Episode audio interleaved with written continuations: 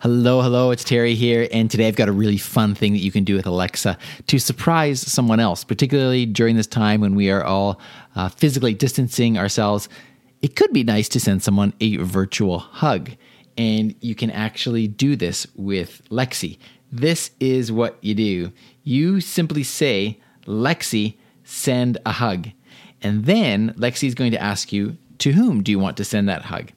Now, if you haven't set up your ability to contact other people with Lexi, then this may be a little bit limited. So, you, what you would want to do is go into your Lexi app, click on the communicate uh, button at the bottom, and then uh, click on the three buttons at the top, and then basically import your contacts.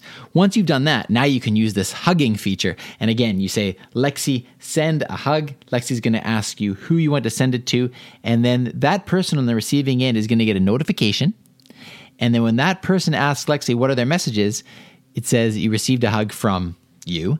And it gives a nice little warm ascending uh, tone, and it's very cute. So give it a try. Have some fun with that. Send out those virtual hugs as much as you want because uh, they are uh, COVID 19 proof. All right, and finally, just before I sign off, I again want to give a shout out today. This one is to Gail. Gail gave the flash briefing five stars, wrote useful information, clear, concise, and accurate. I found so many skills I use from the info given. Great voice and radio presence. Thanks. Thanks, Gail. I really appreciate that. As always, thank you, thank you, thank you so much for the review. Uh, it's because of people like you that the flash briefing is what it is. So thank you so much. I really appreciate that. Uh, hope you are all doing well. Have a wonderful day. I'll talk to you tomorrow. Briefcast.fm